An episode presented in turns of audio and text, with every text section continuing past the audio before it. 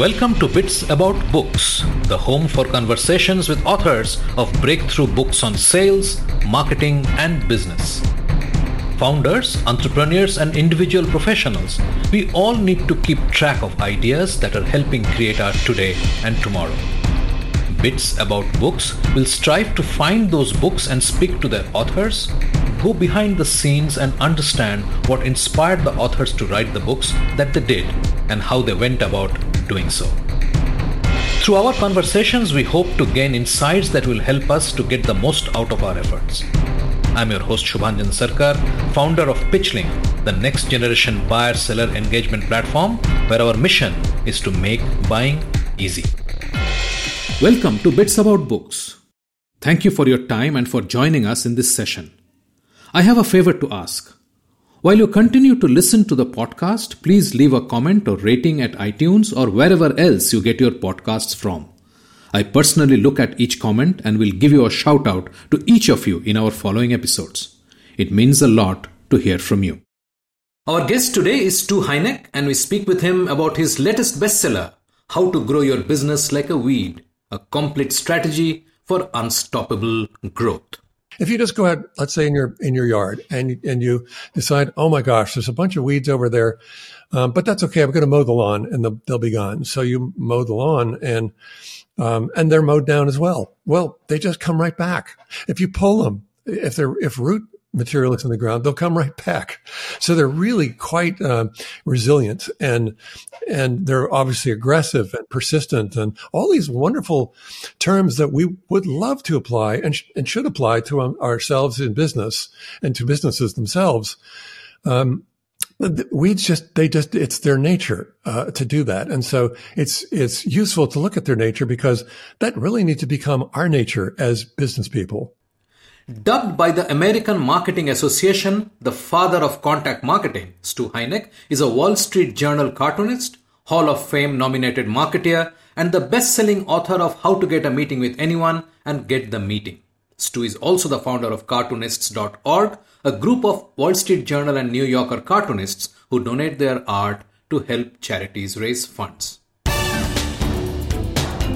Now, on to this brain popping episode with Stu Heinecke. Stu, welcome back to Bits About Books. I'm delighted to have you back, and I'm so thankful that I know you and you so readily support what we do. I mean, I, I'm really, really thankful for that. Oh, well, you're very welcome. I love what you're doing. It's, I think it's very interesting. The Lit Fest was a lot of fun. Um, and, and I love how you dig into, into, but you do it in an interesting way when, when you dig into, uh, various books that authors have written. So thank you for having me on the show. Absolutely. This is a complete delight. And this book is, I mean, it's so unpredictable as an idea. I mean, it, it, it's, it's intriguing to say the least. It's not like the usual growth book, is it? no, it's not like the usual. Exactly, exactly. Yeah. I mean, absolutely. And I would not have expected anything usual from you, to be honest. Uh, I, well, I, hope that's a good thing. No, I mean it. I mean it in a good way. I mean it in a good way because because you you think out of the box, and and that's that's really what when I think about you, I think about somebody who actually always thinks out of the box. And and and that's i mean i mean think about the the the awards that you did with nasdaq. I mean come on. It's out yeah, of the box. Totally i mean it's way out there. So but it is it is fun to call people total weeds. So you're it is fun to say you know you're such a total weed and then they're, they're going oh my god thank you. Yeah. Absolutely. Absolutely. So so tell me i mean uh, how did this come about? I mean, it is not a usual book. I mean, when I look at your previous book, Get a Meeting with Anybody, is how to get a meeting with anyone, is not how to grow your business like a weed. I mean, it's like way away from that if I wanted to think of it. You know, right? That would that would be an odd thing to think. That's the next book after after getting meetings. um, but but I, I, yeah, I'm I'm I, you know, I think like a, I'm a cartoonist as well, and I think like a cartoonist. I think, and so yes. I'm always looking for what, where's the cartoonists draw insights. They draw funny pictures, of course, but they're really drawing insights. And when when we laugh at cartoons, we're always uh, actually when we're laughing at anything, we're usually saying, "Oh my God, that's so true," because that's what that's the nature of humor. It, it's always about pulling out mm. these these nuggets of truth and and showing you uh, showing the, the, the viewer these nuggets in a in a surprising way. But I guess that's why it's funny. It's that there's a surprise in there. It's told in a twist, but there's always truth behind it.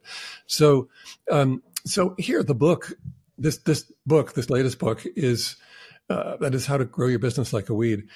I came about in a, kind of kind of an interesting way. I was uh, first of all, we all know what it means to grow like a weed. I mean, that's just a universal um, uh, thought around the world in every culture. We know what it means to grow like weeds because we could see them growing, and we're going, how do we get rid of these things? How do we control these? They're terrible to control in our yards, but they're really.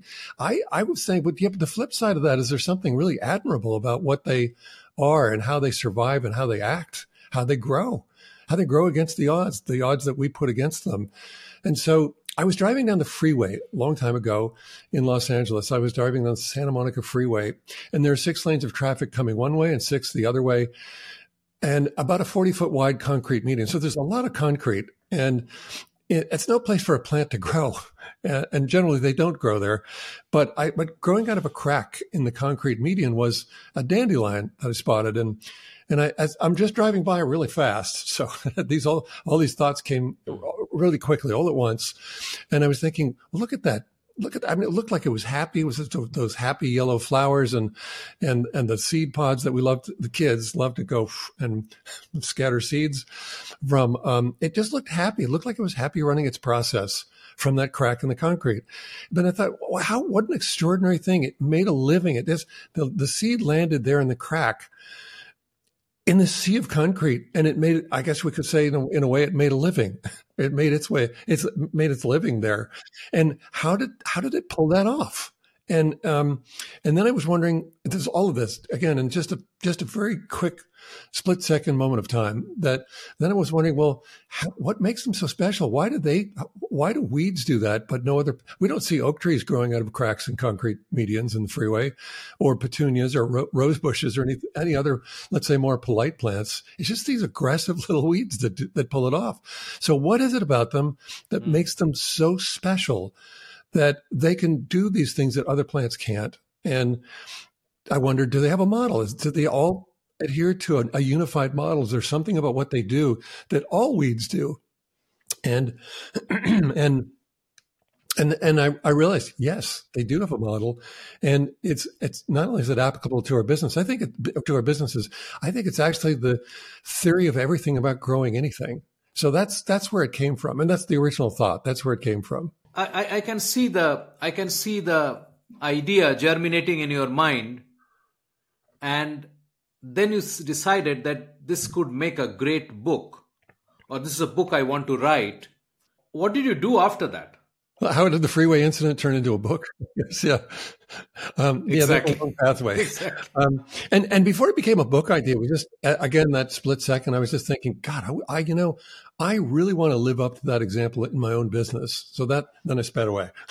that, that was the end of the, the encounter. But I really wanted to live up to it. And so right. I've been very curious about, well, how do you do that? How do you grow like a weed? How do you make whatever it is you're doing grow like a weed?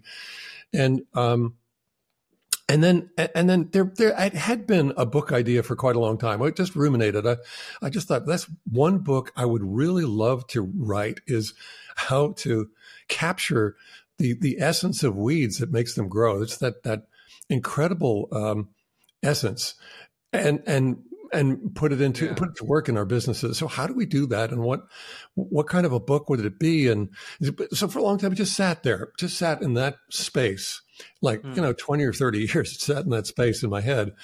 Um, and and then then how to get a meeting with anyone came out, did well, and I thought, what you know, the next book I'd really love to write that that book about the weeds, and and and the making of the book was really a blast. It was uh, it, it, was very interesting. Of course, there's no blueprint for this. Nobody has written about weeds as a growth Correct. agent, so you don't you don't. There's nothing. Yeah. Nothing. There's nothing you can read in literature about. I mean, you can't even find quotes actually about weeds being great um, metaphors for growth. I mean, we, other than we know what it means to grow like a weed. There's a there's a um, there, there's a quote that that, that is told in churches, I guess, a lot. Um, church service uh, about blooming where you are. or blooming where you find. I forget exactly what the quote is, but basically it's bloom where you are. And that's a great quote because that's exactly what Yeah. weeds do. They make the best of wherever they are, whatever their circumstances are. They're ready to take it on and adapt to it and make it work. So that's that's a wonderful. But there really there was nothing Right. in the literature. So, um, okay, well, I kind of like those circumstances. You you get to discover the whole thing, and and so I did. But I thought, well, who do I who do I talk to? How do I get more information? How do I research this? And so I started my, my first two interviews were interviews are a great way to research anything, I think. So my first two interviews were well, the first one was with the master gardener. I just needed to, to know what are weeds? Like what makes a plant a weed? Is there is it a species? A Right. subspecies of plants or or is it all across species? And um, so I needed to know what is a weed? What what actually makes a weed a weed? And and then the second one was with T. Boone Pickens. I don't know if you remember him or not, but um, in the 80s and 90s, he was this, he was all over the news. He was everywhere. Uh, he was on the cover of Time Inc. and, I mean, sorry, Time Magazine and um, newspapers. And uh, because this is what he was, he was this really interesting character. Um, he would, he was in the, he was in the oil business and he realized that, you know, I could, I, I- cocould keep drilling for, for oil and finding or exploring for oil and coming up with a lot of dry wells before I find any, any producing wells or because oil companies are all they're they're valued based on their reserves. So those are the the, the reserves in the ground. Those are the wells that they found that that they can pump. And and he realized, you know, I could keep doing that, or I could just make a, um, I could just buy other oil companies, and that would increase my. I mean, I'd just be then buying known known producing wells that way, and and so, you know, he he he uh, made a run at one one company, and it was I think twenty eight times the size of his own, but he he got some investors together. He said, "Look, "Well, this is what we need to do," and they did it, and they pulled it off. And they they you know, and that company first they they approached them first and said, "We'd like to buy you. We'd like to acquire your company." And they're just saying, "No way!" But they were a publicly traded stock, so they just bought the stock. They just went and so he became one of the original corporate raiders. That's really what he was. He was a pirate, and in a good a good way. But he was he was kind of a, a pirate um, character in in the news anyway, because here's this guy, this brash guy, who's going out. He's trying to buy Phillips Petroleum and and Occidental Occidental Petroleum and so on. All these big oil companies. Who is this guy? And and and I'm, I'm sure that the, the the people in the boardrooms of these companies are thinking, my God, this guy's just such a total weed, right? Because he just keeps coming. And and so he was a really Yeah. interesting. Uh, I mean, he became a he became a billionaire because of all this. So he was an interesting person to talk to about. Well, what does it take to grow? And in fact, what does it take to grow like a weed? You did grow like a weed. So what does it take? And and so that ended up being sort of the two the two factions in my in my interviews. Some were scientific. I needed to know about weeds. They're actually I discovered there actually there's actually a, a specialty um, of weed scientists. I didn't know this, but yeah, they're they're weed scientists, and their their um, their mission is to help far, agriculture defeat the weeds, but they have to understand the weeds. So they they do a lot of study of weeds. Right. And they know all about what these weeds, how these weeds grow, and what they how they pull off what they pull off, and they were fascinating to talk to because you listen to it and you think, well, okay, this is going to be interesting if you apply this to business. Um, this really makes sense, and and uh, and so then the other faction was um, a lot of really well some well I would call them interesting, fascinating uh, personalities within business who've done extraordinary things, but it wasn't just that. I was also talking to military leaders because you know maybe maybe some of that that strategy also shows up in in in in war doctrine perhaps. And uh, and then also I interviewed the, the former director of the CIA and um, to a couple of four star generals and I was just looking for where where do I need to look to find the insights I need to write this book and and make a, co- a cogent argument about we should we should be looking to weeds not only to just say man it would be great to grow like a weed but to say how are they doing this? And how do I how do I how do we systematize that to make it a model that I can use in my business?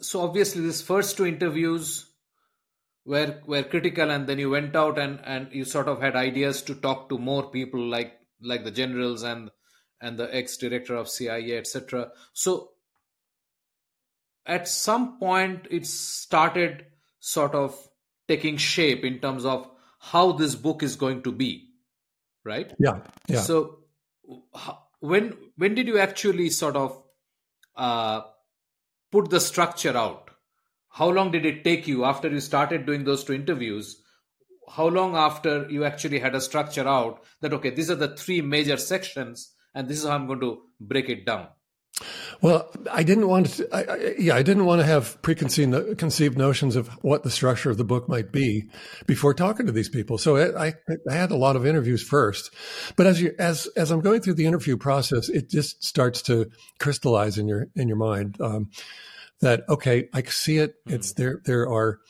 there there seem to be four elements to this, and um, and so one is mindset. Another one is is um, uh, is I guess you call it um, collaboration. I guess weeds never show up alone, so mm-hmm. they they derive a lot of their power because you if you if you see for example if you see a dandelion in your lawn just one look up and you'll see dozens if not hundreds of them and then they pump out a lot of seeds they're not going away you'll never get rid of them but if it was just yeah. one showing up alone not much of a factor you just pluck it out and you're done you wouldn't even think about it um, and so, so they, and, and that's what they do. They, they, um, they leverage a fierce mindset and unfair advantages. That'd be another one, actually, that they're always applying unfair advantages. Um, look at, we'll talk about this more in our, in our discussion, but, but whatever they do, they always do with an unfair advantage. And we should do that in business. Certainly we should be doing this in business. There are a lot of businesses that don't have them and and so uh, and then as I mentioned, then they they're collaborators. One of one of the great collaborator or collaborative forces in nature uh, is how weeds work together. They they're they're swarms. They're not just individual plants. And there's a power in being a swarm or creating a swarm around what it whatever it is that you're trying to grow. Um, and then finally, they run it according to a process. So this process is honed. It's it's this repository of this is the stuff that has worked the best over not millennia but millions actually actually tens of millions of years. So their process is incredible. I really would say, and, and it's really, it's baked, literally it's baked into their DNA. And really what it is, is it's their evolution. So you can see instances of weeds evolving around certain challenges.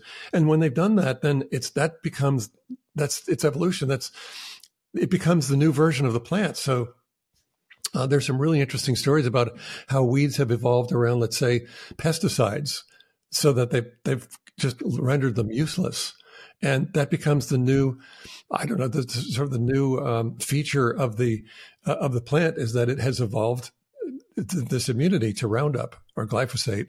So it's really interesting how they do it. But that's you, those things just emerge because you, uh, they, they emerge as a result, I should say, of talking to all of these sources. And then yeah. there were some interesting books I also read. There was one, um, oh, I can't remember the name of it really interesting books. The one of them was about the forest and how the trees actually communicate. They're, they're actually communicating. They have a different way of communicating, but they are, they're more than just, you know, we can look at plants and say, yeah, they're alive. They don't move though. They don't seem alive in, in a lot of ways, but they do communicate. And, um, and then another one, uh, this big encyclopedic book called The Worst Weeds in the World, or The World's Worst Weeds, sorry. Um, and it was this encyclopedia, literally, of all the weeds that are found around the world. There are a lot of them, and how they proliferate, and just what do they do, and what kinds of um, well, I called it unfair advantages earlier, but what kinds of properties do they have? Are they are they thorny? Are they uh, are they toxic? Or there are all kinds of ways that weeds formulate these unfair advantages that right. allow them to to uh, to dominate their space. Uh, so, how long did it take you to actually write it down? I mean, to put it together. Ah, well, I probably a couple of years. I'm trying to remember now. I mean, it, the thing is, it, it, right, I should say the book started when I drove down, drove down the Santa Monica Freeway that that day a long time ago. But but the writing, I would say probably two years, yeah. writing and editing. Okay. Okay. Okay. It, it was not like uh, in one go we have done it over like a couple of weeks period it's Oh, it's, God, it's no. much more than that No, no, it, yeah, a lot more than that. It takes a lot of. yeah. I think it just takes a lot of time to assimilate everything you've pulled in from from all these research sources to understand what's the picture here. yeah yeah so so let's let's dive into the book now i think we are ready to dive into the book you you decided that this will be basically three uh, rather four broad sections right so Uh, well, the, the nature of weeds the weed mindset yeah Yeah. So the nature of weeds is about what are they? Because remember that that's the question I started with. What is a weed? Why is a why? What makes a weed a weed? And it turns out, by the way, weed is just sort of a pejorative term we all use um, to describe plants that are, I guess, that don't hew to our ex- expectations, or what you know, they don't hew to our physical pens where we in our our gardens, for example, they don't stay there. Some some some weed species have been imported as because there, there are beautiful weeds. There are a lot of really they're plants, so some of them are quite attractive, and they they had been imported. The Jap- Japanese knotweed is one of them.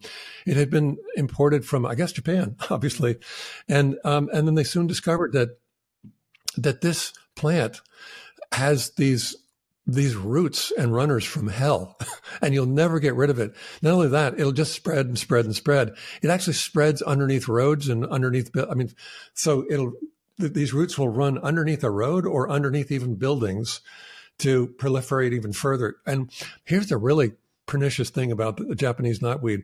If you decide okay i'm going to get rid of this uh, well, there are all these little bits in the ground. If you pull them out, there are little bits of root in the ground. But if you just took the plant material and ground it up and, th- and said, okay, I'm done, you're not done because every little shred of that plant that comes in contact with the ground then becomes a new instance of the plant. They don't need seeds to do this. It's just, you know, it is a, it's a weed from hell. But, um, uh, anyway, so that was the first part. Just what makes a weed a weed, and um, and why do we call them weeds? Or just what what are they doing? Why why do they? Um, did, what do they have a mindset? What's going on? How is it that there is a, an apparent mindset, isn't there? Because if you look at, if you just go out, let's say in your in your yard, and and you decide, oh my gosh, there's a bunch of weeds over there, um, but that's okay. I'm going to mow the lawn, and they'll, they'll be gone. So you mow the lawn, and um, and they're mowed down as well. Well, they just come right back. If you pull them, if they're if root material is in the ground, they'll come right back. So they're really quite uh, resilient, and and they're obviously aggressive and persistent, and all these wonderful terms that we would love to apply and sh- and should apply to um, ourselves in business and to businesses themselves.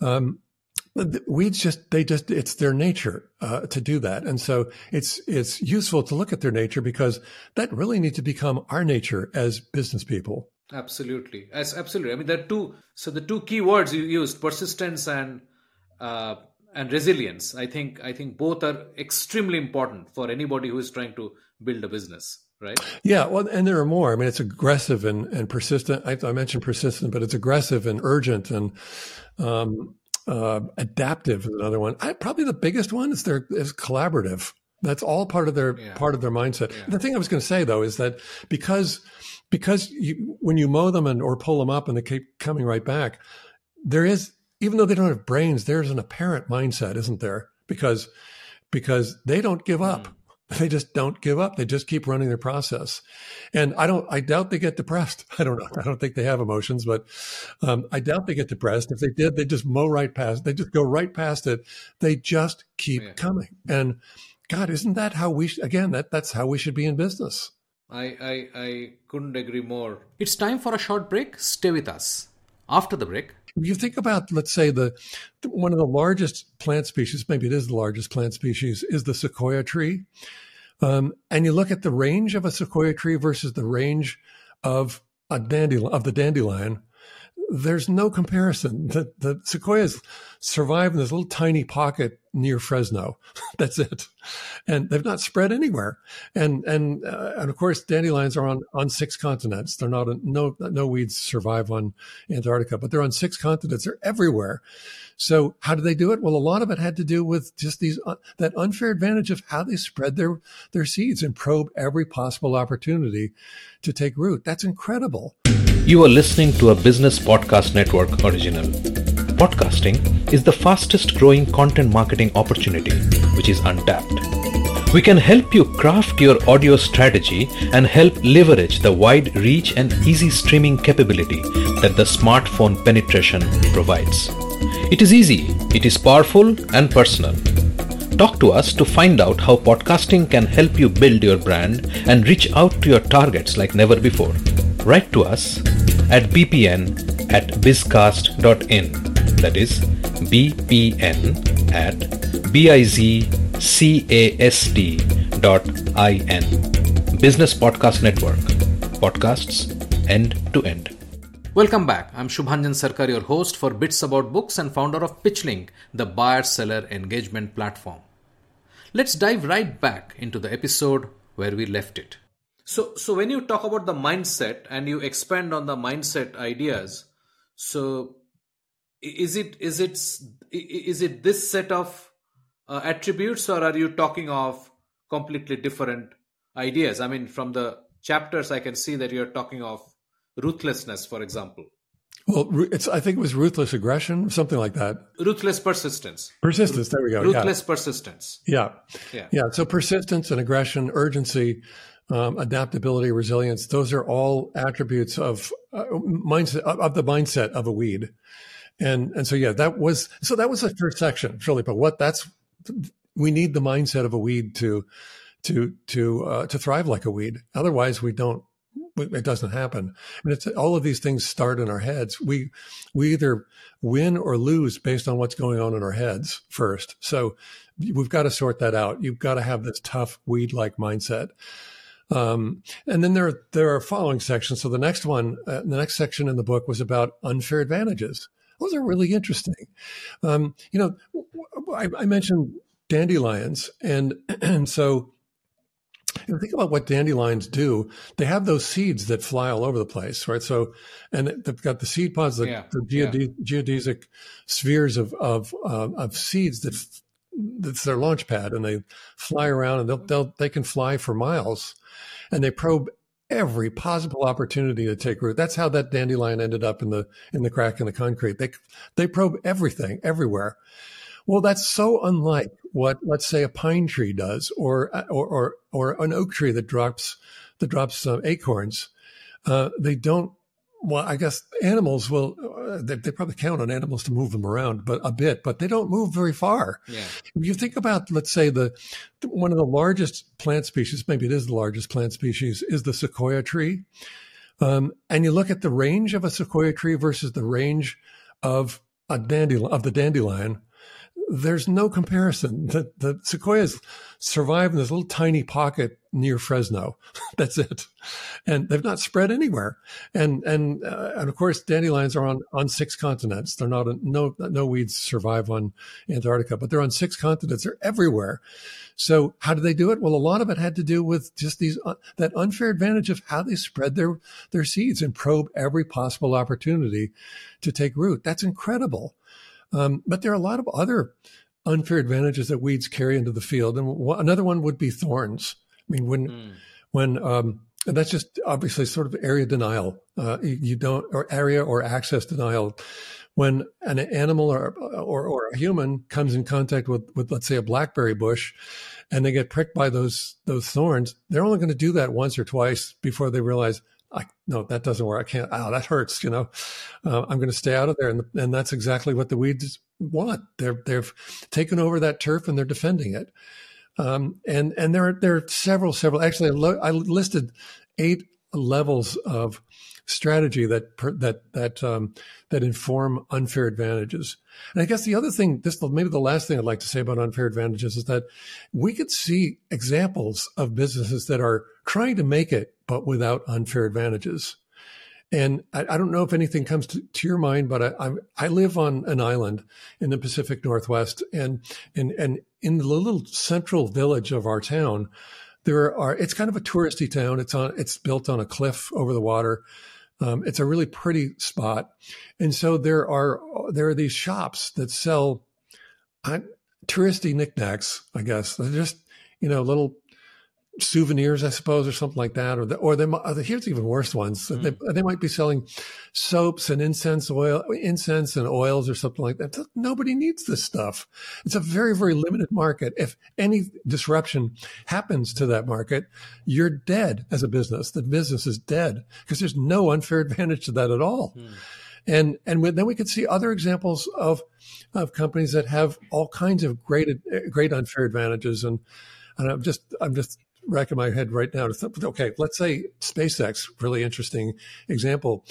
They developed that Falcon booster system. And as they were doing it, everyone thought they were crazy. I mean, you know, we just thought, well, you know, nice idea uh, to to to have a rocket booster go up and then come back down and land propulsively like like in in science fiction movies, but but it's never been done before, and it doesn't seem like SpaceX. Well, I, Elon, he seems to be able to pull off anything, but but you know, doesn't look very probable. And and sure enough, the the first prototypes would go up and they'd explode, or they'd explode on the pad. They'd they'd come down and explode. And um, they were also trying to land on on drones. I mean, sorry, well, drone ships, obviously as well, because they do that now. And then when they first stuck a landing, we're saying, well, that was just astonishing. Wow they actually pulled that off. And I think from that point on, pretty much they stuck every landing. And and now it's just routine that they mm. these boosters go up and they come back down and they land propulsively. And what that means is that each of those boosters gets to be used. I don't know what their record is now. But the last I looked, it was something like 11 times, as opposed to, to other, any other space agency. Um, or organization that would launch a rocket for single use. It's a very, very expensive way to, to put payloads into space. And, and, uh, and so uh, SpaceX was able to undercut that price by a tremendous amount because they were reusing their spaceships. It's amazing. So that's an unfair advantage that still, still exists. I don't know if anybody's actually, I'm trying to think. I don't think anybody's even matched it. China is trying to. I don't know that they've succeeded.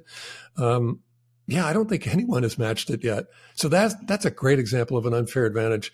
It's you know by unfair I mean it's not really unfair that that Elon figured worked that out. He just explored and explored and found a found a way to make it work. That's not unfair. It's great, great for the marketplace. It means it's we. It means that cargo can get up to space at a at a cheaper uh, rate, but but the competitors are, I, am just, I, am thinking it's, I, am describing the reaction that your, that your competitors will have to your advantage that you build. And they'll be, they'll be saying, how are we supposed to, how are we supposed to compete with this? I mean, how, how does that work? How are we going to do this? And, and so that, that's what I mean about unfair advantage. It's not unfair. It's just, it's just the way that competitors will view it. Do, do you see application of this for, I mean, so one, one, one way you can have unfair advantage is through innovation, right? So you yeah. invent something yeah. which is not there.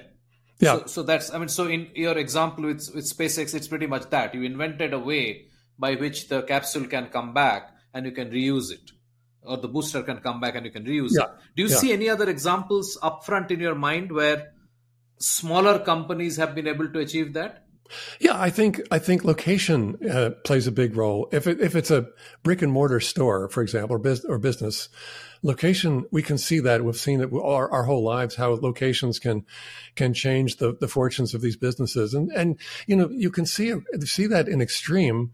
Um, with a company like Starbucks and Starbucks, they they uh, you know they're just everywhere, and their their um, part of their philosophy has been to make sure that th- that there's always a Starbucks nearby, and it's always a right hand turn from the road.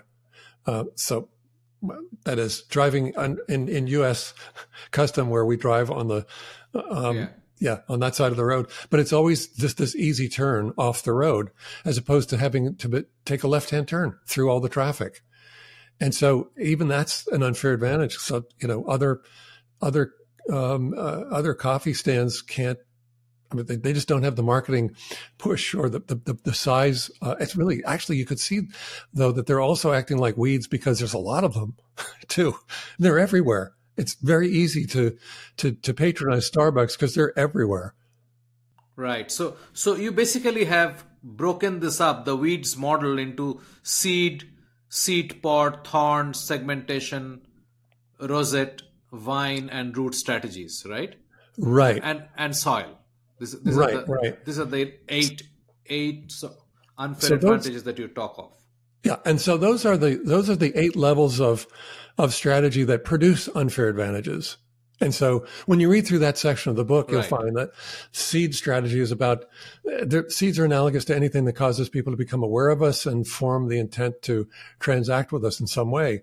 Just like seeds do out there in, in nature, they, they spread around and then and they they open up new new possibilities for the plant to spread its its um, its uh, its range. And so these are things like I, I, uh, um, people talking about us, advertising, marketing, all those are seeds. Anything that puts those something out, that some impetus out there for people to a stimulus, I should say, for people to respond to. So social media is also uh, seeds. All those, all of those impressions are seeds, and we want to maximize those. We want to make sure they're the right, the right impressions, I suppose, but we want to maximize those and and then it goes all the way down sort of the body of a weed. So it's the seeds, and then the seed pod. Uh, seed pods are are man, are, are sorry are multipliers of the, the effects of those seeds. So what can we do to? I, I- think maybe one of the one of the great multipliers is maybe what we're doing right now. You have an audience that I don't have, so your audience is different from mine, and so we're we're sort of we're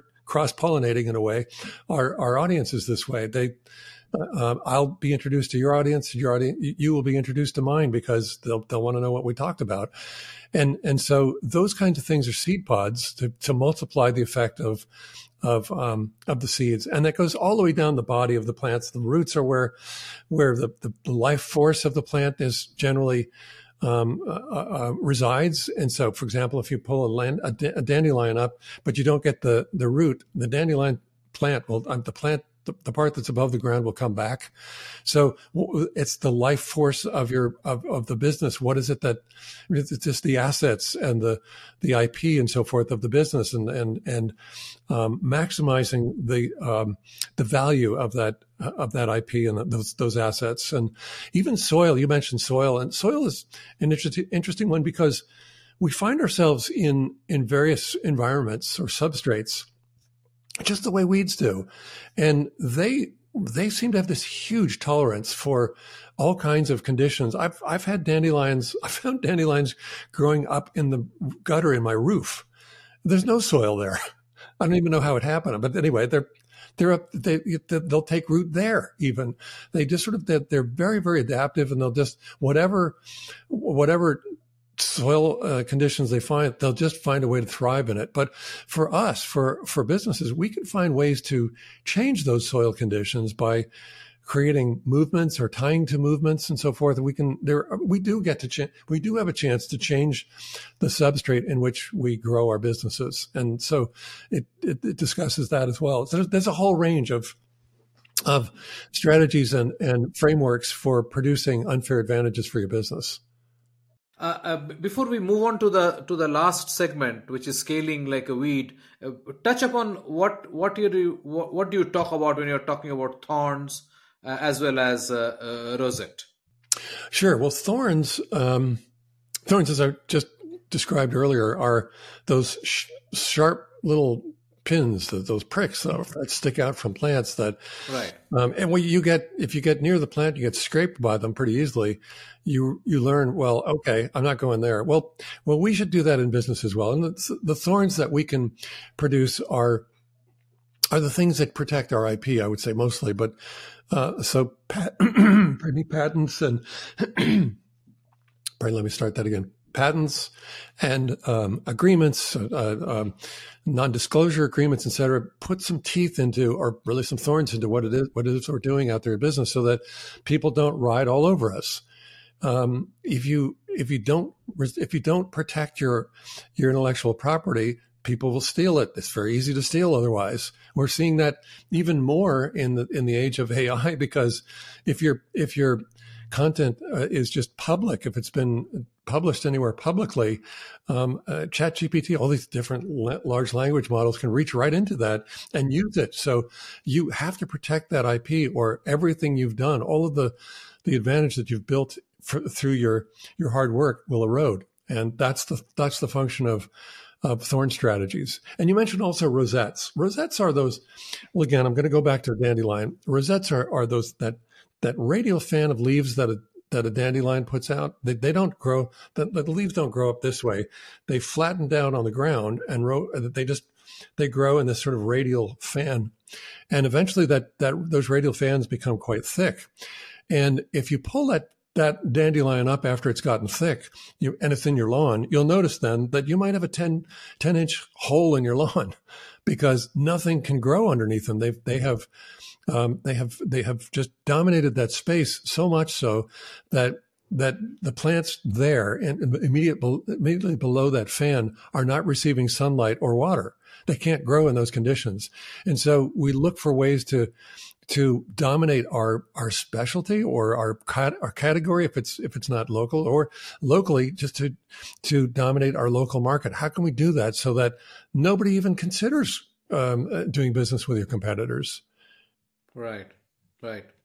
So moving on to the last section scaling. I mean sc- growing like a weed is typical is essentially about scaling.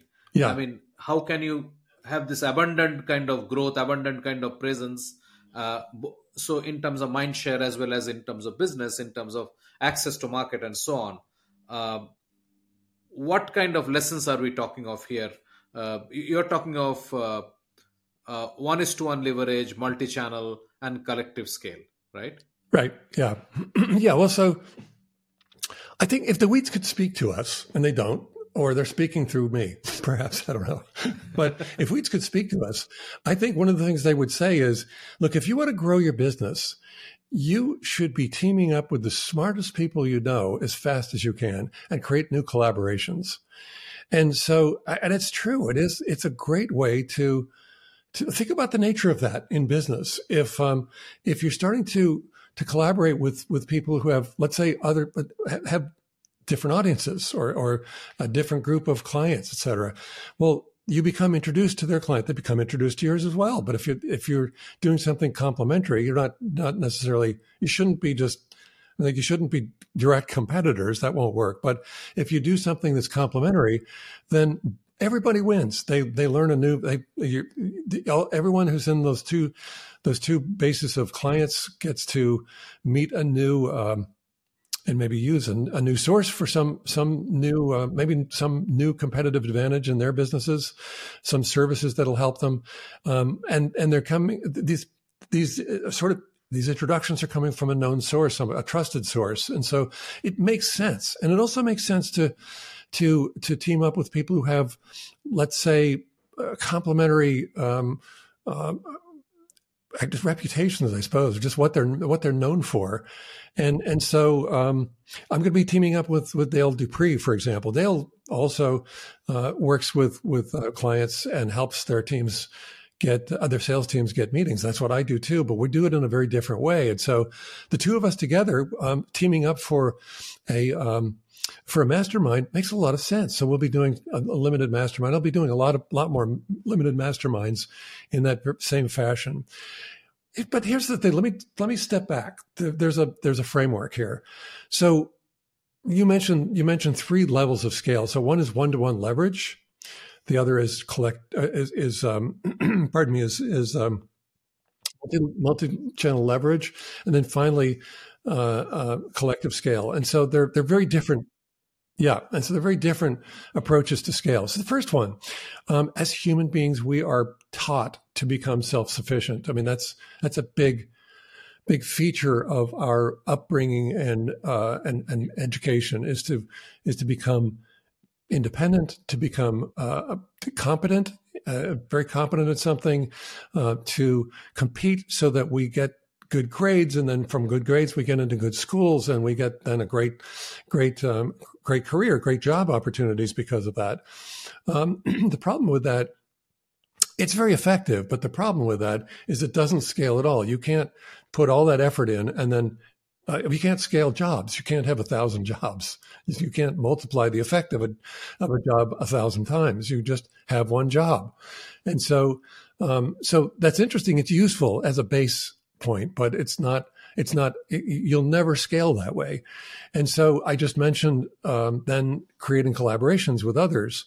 And that is, I think that's the quickest way to scale is to, if you're bootstrapping, is to, that is, in other words, just doing this under your own power, then yeah, of course, team up. I, I, I'm teaming up with a lot of the authors I know and all, all sorts of other people to do these interesting little ventures together. It could be just very temporary things like like a, a month long mastermind, something like that, uh, or a weekend strategy summit, something lo- along those lines.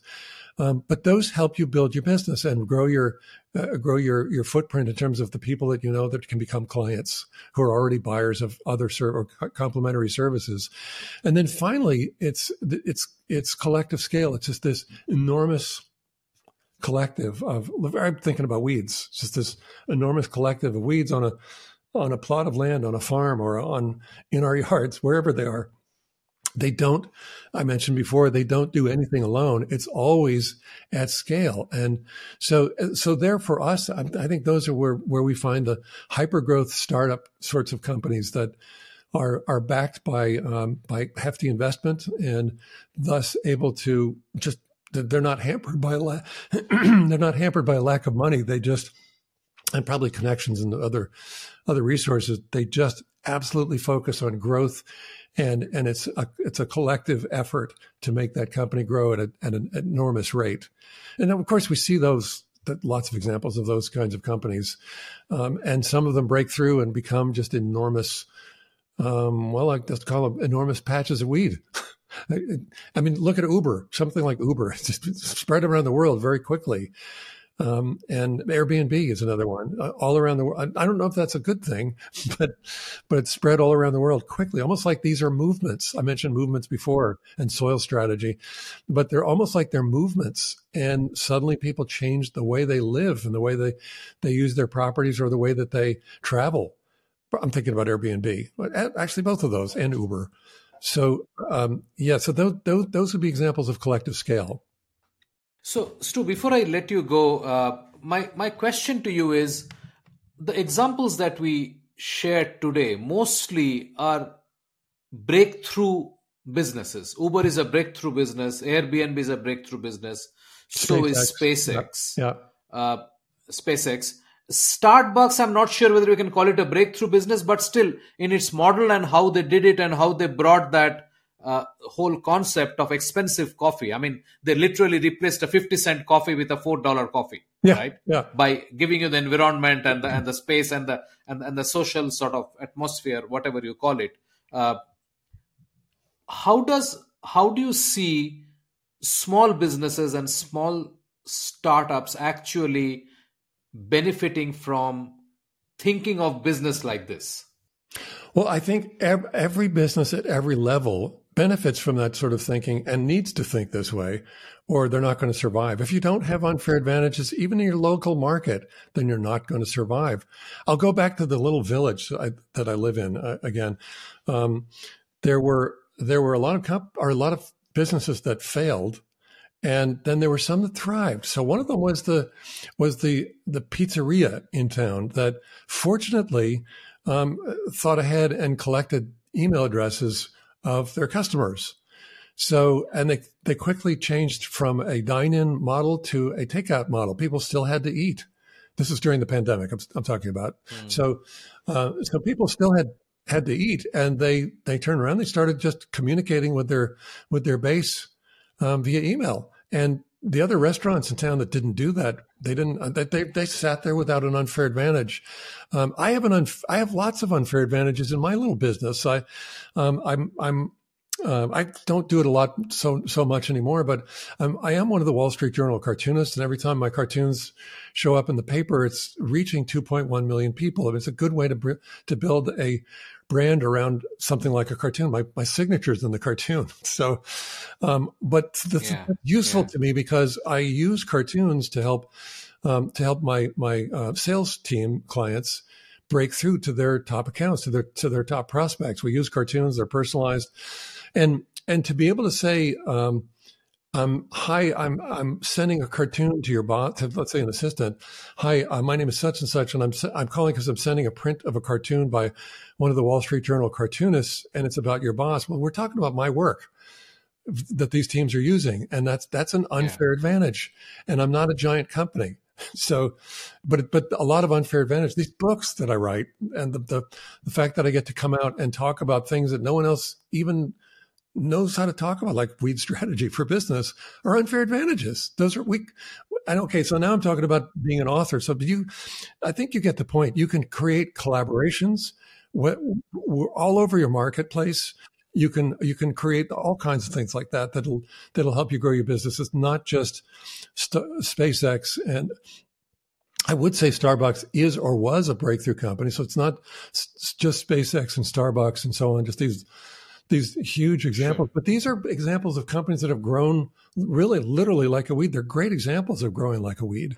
Yeah, I, th- I think what what you're what I am sort of taking away from this conversation is that you you need to you need to have a shift in your mindset and and and look through a very different kind of lens. And there are multiple points where you need to be working your strategy out. I mean, it's not only one one dimensional but it's a multi-dimensional sort of approach, uh, which eventually completes the picture. Uh, it is not just just one. We are going to send out more mails, kind of thing, you know. Yeah, uh, yeah, yeah. It, it literally is that the model that I mentioned. It's, it's not. It's not one dimension. It's four in in the model. So it's adopting the weed mindset. Read it and, and do things. They there's some really practical yeah. advice in given in the book about how you do that, about how you uh, let your your actions lead your emotions, because our emotions really kind of shut us down. But if you let your actions lead your emotions, I do that in the form of working out almost every day at the gym. so. Mm and I come out feeling completely different and just really, really charged up. So yeah. even if I didn't feel like going, yeah. I go because the feeling, not feeling like going is a, is an emotional barrier to, to reaching my goals. And we, we let our emotions yeah. lead us around like that uh, far too easily. So, so it's, it's taking on that fierce uh, weed mindset and, and developing unfair advantages and levering those two things against collective scale, or at least uh, at least uh, uh, um, multi sorry multi channel leverage. You just you want to leverage those things yeah. in that in that manner, and then and then it's also then reducing it to I, this is really important. Uh, reducing it, or, or let's say uh, reducing is not the right word, but but let's say concentrating it into a process that can be repeated because then you can train, you can you can delegate and you can train, you can sell your business. You can't sell a business that doesn't have a process. So without process, you're not even building a business. So it's those four elements that are that are key to using weed strategy to grow like a weed. Bits About Books is brought to you by PitchLink, the buyer seller engagement platform. PitchLink makes buying easy by enabling high quality engagement between buyers and sellers through its presentation and discussion modules. Sellers create customized sales narratives using sales collaterals and personal videos and reach out to prospects through a non intrusive, buyer qualified engagement. PitchLink requires no installation or download and holds the entire repository of sales collaterals and buyer seller conversations. Talk to us to know more about how you can engage with customers without intrusion. Call us on 99021 631 32. Stu, this was great. Thank you so much. I hope you had a good time chatting about the book again. Yeah, very nice. I'm sure you've done it numerous times by now. well, I love those weeds, and it's my favorite book. So yeah, I'm very, very, uh, very excited to to get to talk with you about it. Uh, yeah, absolutely. I, I know that, and I'm glad that we could make time and and you are here today. Uh, I look forward to the next one. Thank you very much. Thank you as well. We have a fantastic lineup over the next couple of episodes with great conversations on breakthrough books. Subscribe in your favorite podcast app so you do not miss a single episode. Thanks for listening. Thank you for being with us today on Bits About Books, where we talk to authors about breakthrough books on sales, marketing, and business. We hope this conversation helped inform and motivate as we all navigate a rapidly changing business environment. For us, these are enlightening conversations enriched with knowledge and expertise. We encourage you to go out and buy the book to learn firsthand and implement some of the great ideas we discussed today. We hope to have you with us again in the next exciting episode of Bits About Books. If you liked what you heard, subscribe to the show in your favorite podcast platforms like iTunes, Google Play, Spotify, or wherever else you get your podcast from, and give us a rating while you are at it. This Bizcast original podcast is produced for PitchLink, the next generation buyer seller engagement platform, where the mission is to make buying easy. Hosted by Subhanjan Sarkar and produced by Rajiv Aditya. See you next time and have a wonderful day.